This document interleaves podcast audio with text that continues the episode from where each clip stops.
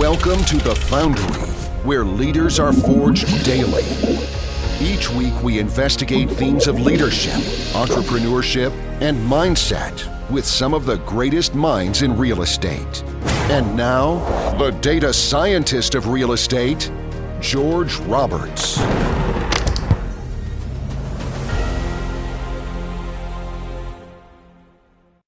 Entrepreneurs. Today I have the pleasure of interviewing Franco Perez, founder of Franco Mobile Homes. Uh, Franco has been featured by Forbes magazine, and he's one of the industry leading experts. And with that, I'd like to welcome you to the show, Franco. Thank you for having me. I'm excited to be here. All right, yes. Well, it should be a really exciting show because I think that mobile homes are very exciting. Uh, we're going to talk about the housing crisis. We're going to talk about affordability and a lot of things that I think is really going to resonate with our audience.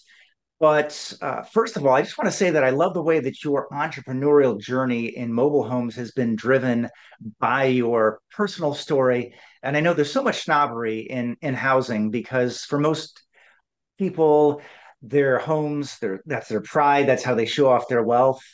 But for many people that are struggling, uh, home is a simple necessity. So, what can you tell us from your struggles that might get through to people about the housing crisis and and how we can use mobile homes to address it?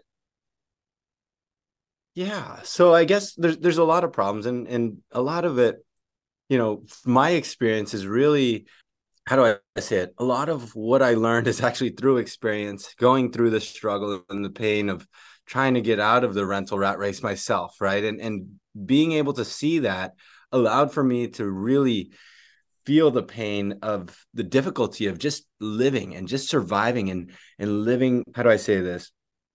Of surviving paycheck to paycheck right? And i really realized like hey why is it that i feel like my family is good people i'm a good person? Why is it that we have to continuously pay rent while the rich and wealthy get to benefit from home ownership. And that was something that i really took a deep study on and and really took a deep dive of what elements are really causing this right? There's a lot of huge benefits of home ownership. We all know it. There's appreciation. There's tax benefits. There's the ability to leverage a loan to be able to build up your net worth. And these are things that are only accessible to those that can afford real estate and that's the people that are rich and wealthy now the accessibility to housing is getting worse and worse there's this big wealth gap and how does I want to express the pain points in our area. So in San Jose, California, the prices are a bit higher than normal, but rent for a two bedroom apartment is typically about $3,500 a month, and purchasing a single family home is about 1.5 is the median is the median price for a single family home. I know these prices are high, but the ratios are very similar in other areas. So how does somebody go through the rat race of continuously paying that high rent and ever dream of affording a single yeah. family home later down the line? It's very tough. And realizing that that barrier of entry is causing the poor to stay poor, the middle class to stay middle class, and realizing that those elements, um, there's so many elements that are causing prices to go up while the income average is not going up at the same rate, right? And come to find out, I accidentally stumbled across mobile homes and came to realize that personally, my thoughts about mobile homes were that they were bad stigmas, that they were horrible quality homes, horrible quality people, bad communities, because that's what we see in the media and that's what we see on TV. And we don't really have real life perspective of what these are. Anyways, dedicated a business to really helping people get out of that rat race into mobile home ownerships because mobile home owning a mobile home is really kind of like a hybrid model of home ownership and it allows for it to be a stepping stone for people to get out of that rental rat race and into home ownership. Um, and then after that dedicated our life to now converting old trailer like mobile homes into large luxurious contemporary homes. Uh, we're turning single wides into 2000 square foot three bedroom two bath homes now so but uh, it's been an amazing journey. But there's so many elements of of the housing crisis that is really a problem that we can dive into.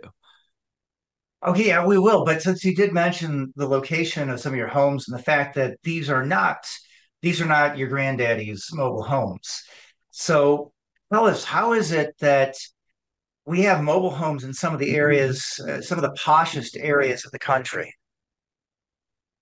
Yeah.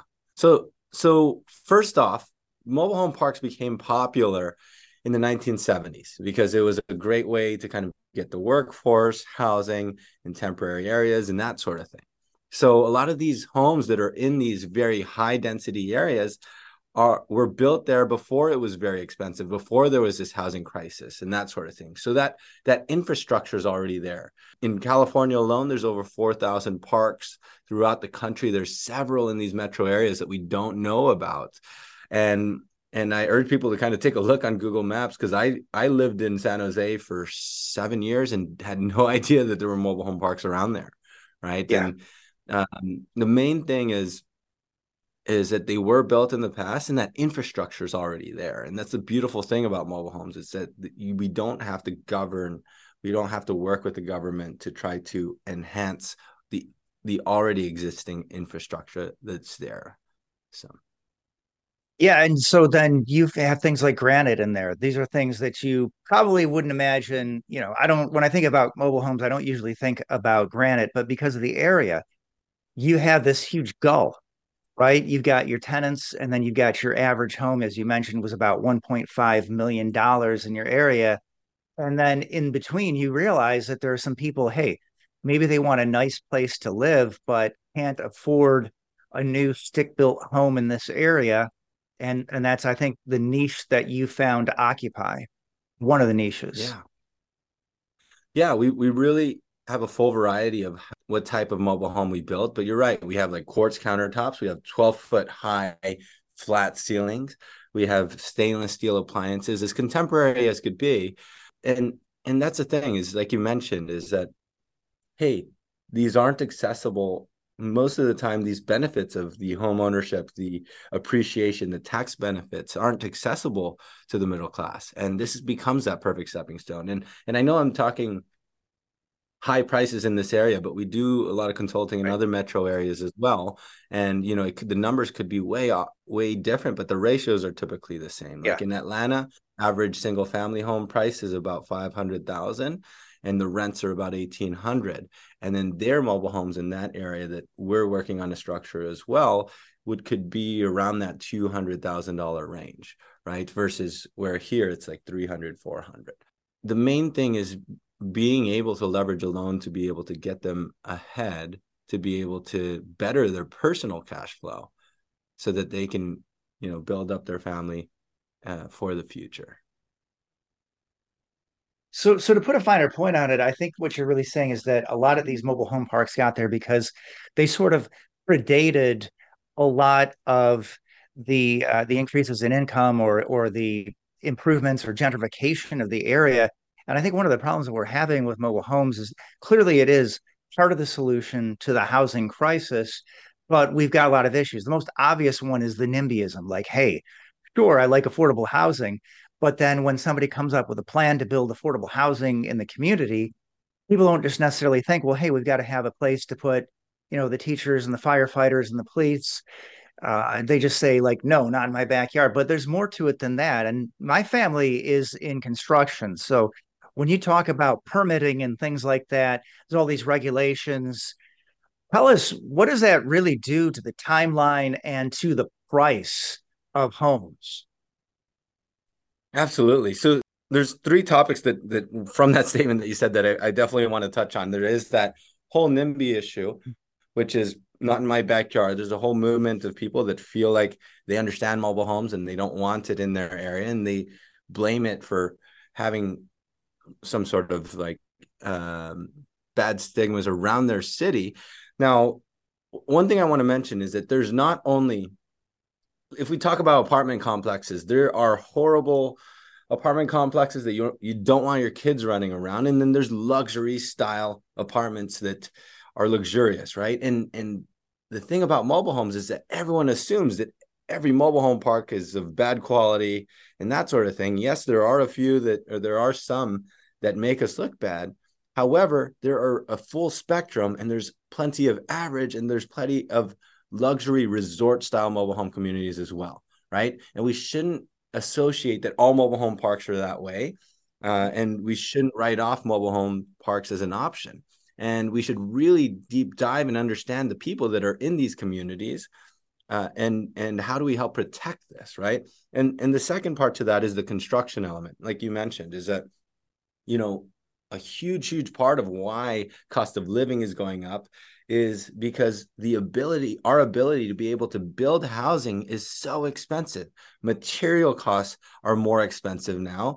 Labor is more expensive now. And just like you said regulations and government entities permitting you know upping the requirements in these entities cause delays and cause more frustration in logistics in order for us to build regular built housing right? So that's the that's those are huge issues that are causing the price of new development to go up right? Now if we look at mobile homes in itself we really we are really changing the way construction is seen. We're really streamlining building quality affordable housing in a whole different way. I, I want to bring up this analogy before I kind of break down our construction timeline, but uh, cars originally were really only available and built for the rich and wealthy. And it was only until we were able to build this on an assembly line in a streamlined process that we were able to get cars accessible to everybody. Right. And that's exactly what we're uh, trying to accomplish with mobile homes. And it's exactly what we're doing today. These homes are being built in a factory on an assembly line, maximizing the efficiency of everything using less material, maximizing the labor that and and the effectiveness of every skilled labor that's being done there, lowering carbon emissions, and at the end at the end of the line having a, a completed quality product that's much more affordable than a stick built home. And the way we build this is really unique and it's really beautiful such a beautiful thing. So i also have done real estate development that sort of thing and i know that doing a replacing an old piece of single family home with a new one it took us about 18 months to complete to demolish it to get permits done to get approvals to be approved for each every phase of the process and i'm sure you could probably relate to that but our first project took us about 12 months let's say to replace an old mobile home with a new one and now we've continued to streamline and better that process and just last week we actually broke our record and completed an old a replacement of an old mobile home into a brand new completed home. And we did it as little as 2 months and 1 week which is incredible. And how that how that change happened was the realization that we can simultaneously work on different departments and different parts of the construction all at the same time. On a regular construction timeline we'd have to work on the demo. Then we'd have to work on the foundation. Then we'd have to work on getting the permits for the structure of the home and all these regulatory timelines that need to get done. However, in the mobile home building process, we're able to stack these timelines so all of them can work together.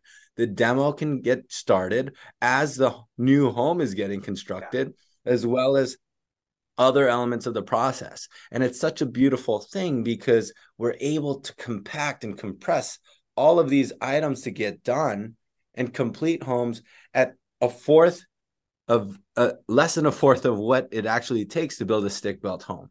And and if we don't fix the housing issue now if we don't change and innovate if we think about it construction has always been built the way it's been built for over 100 years. Everything else is going into factories. Everything else is getting streamlined. But for some weird reason home right. construction is still being built on site and not changed. And and we have to change it now. Otherwise we're going to continue to face these housing issues in the future. Right. Well, I love the way you you bring up the stigma, hit it face on because it's true, it's out there, and I think people need to realize that these are real people. Uh, that's the way I've heard it put. And you know, in the apartment industry, it's very similar. A lot of people don't want to live next to an apartment. they don't like denser housing. And when you remind people that, you know, hey, you were probably a tenant at some point in your life, maybe your brother or your sister or an uncle or a cousin was a tenant. These are good people. You probably have friends that are tenants. You know, we're not bringing bad people into your community.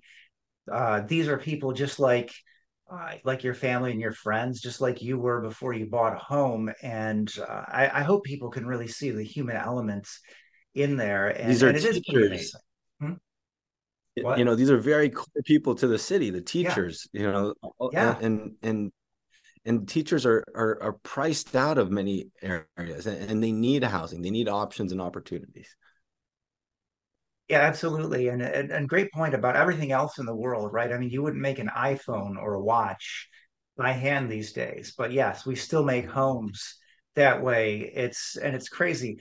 And not to say that we don't need regulations. Of course, we need regulations and standards, building codes, etc. But when people realize that there's a real cost to every hurdle that a builder has to go through to put these homes together, there's a human cost I hope that we can get that message out to people today, Franco. Oh, absolutely. Yeah. And and such it, it's something that really has to be fixed, right? And and we have to realize that the way things were done before isn't always the right way to, you know, the only way to do it.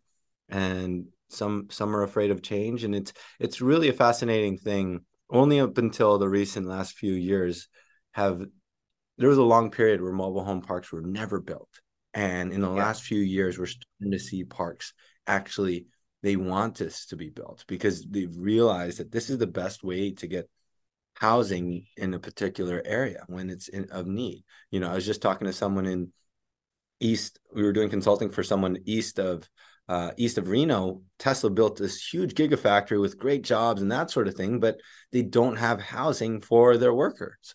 And and with that, they're now looking to open a mobile home park and realize that hey this is the fastest way for us to build housing and develop this in this area and immediately we're able to create a pretty much a, a micro city right of yeah. housing and help use this model to be able to assist with that and i love that this is starting to become a more popular thing i love that people are starting to realize the beauty of what these look like because you know general public there's just this disgusting feeling when for them that when we talk about mobile home parks but when you actually you know that's why we are so passionate about our youtube channel and our and, and because yeah. people have to see it visually they have to actually see that hey this is what the community looks like this is what the homes look like this is how we construct the homes and this is also we educate how this has be- become a perfect use case for this teacher, for this bartender to be able to stay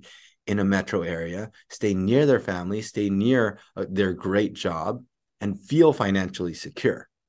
Right. And, and it, that's why this is so important. And that's personally going through that financial struggle myself. That's personally why I'm so passionate about Absolutely. creating these types of opportunities. Yeah, well, I love how you're humanizing the story, and I think that that is very important. And I'd like to point out also that, you know, it's not just these beautiful communities in these beautiful areas like the Bay Area where you're able to do these nice things. I mean, just take a look. I mean, some of the mobile home parks in my area, they aren't built like they used to be. I mean, you have more windows than you had in the past. Uh, I know you've mentioned in the past that you you've got drywall. I mean, it looks very much. You can have a porch, whatever you want. Uh, it, these really look uh, more and more like the stick built homes. Yeah, absolutely. And and I'd say in many ways it's actually of higher quality than a lot of these stick built homes, right? And and because we actually face regulation issues ourselves because these have to be transported on the freeway for hundreds of right. miles we have a very heavy workload of uh, requirement as well, right? These homes are, yeah, like you said, not these tin boxes that we assume right. that for them to be, or these trailer hitched homes that we assume them to be. These are two by four exteriors, two by six uh, foundation homes with drywall, uh, dual pane windows, and and we mentioned the kitchen appliances and standalone tubs and laminate floors and that sort of thing. And and the exterior of it as well, it, it's fiber cement exterior uh, that will, you know, that will help in many many ways right? These are quality style homes. And and i know we're speaking on a podcast now but if you haven't seen what they look like take a second to look at at what they look like because you will be shocked uh, i mean every day and i get so many people that reach out and are like confused they're like this there's no way this is a mobile home or they'll see our tiktok yeah. or or some sort of form and there's like you're lying this is not i'm like trust me I mean, I know it's hard to believe. This is a mobile home in a mobile home park. It's, um, I mean, you can you can look at any of our our, our properties and see it for real. Yes, why don't you send us some pictures because I think that would be great to splice in.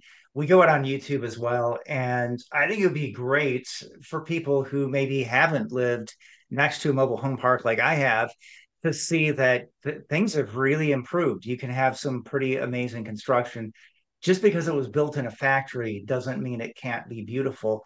And I guess mm-hmm. now we're talking about YouTube. You did mention it, but I know you do have some pretty great social media branding. And uh, just to back up for a moment, I mean, to be a success in any business, you need to master marketing, right?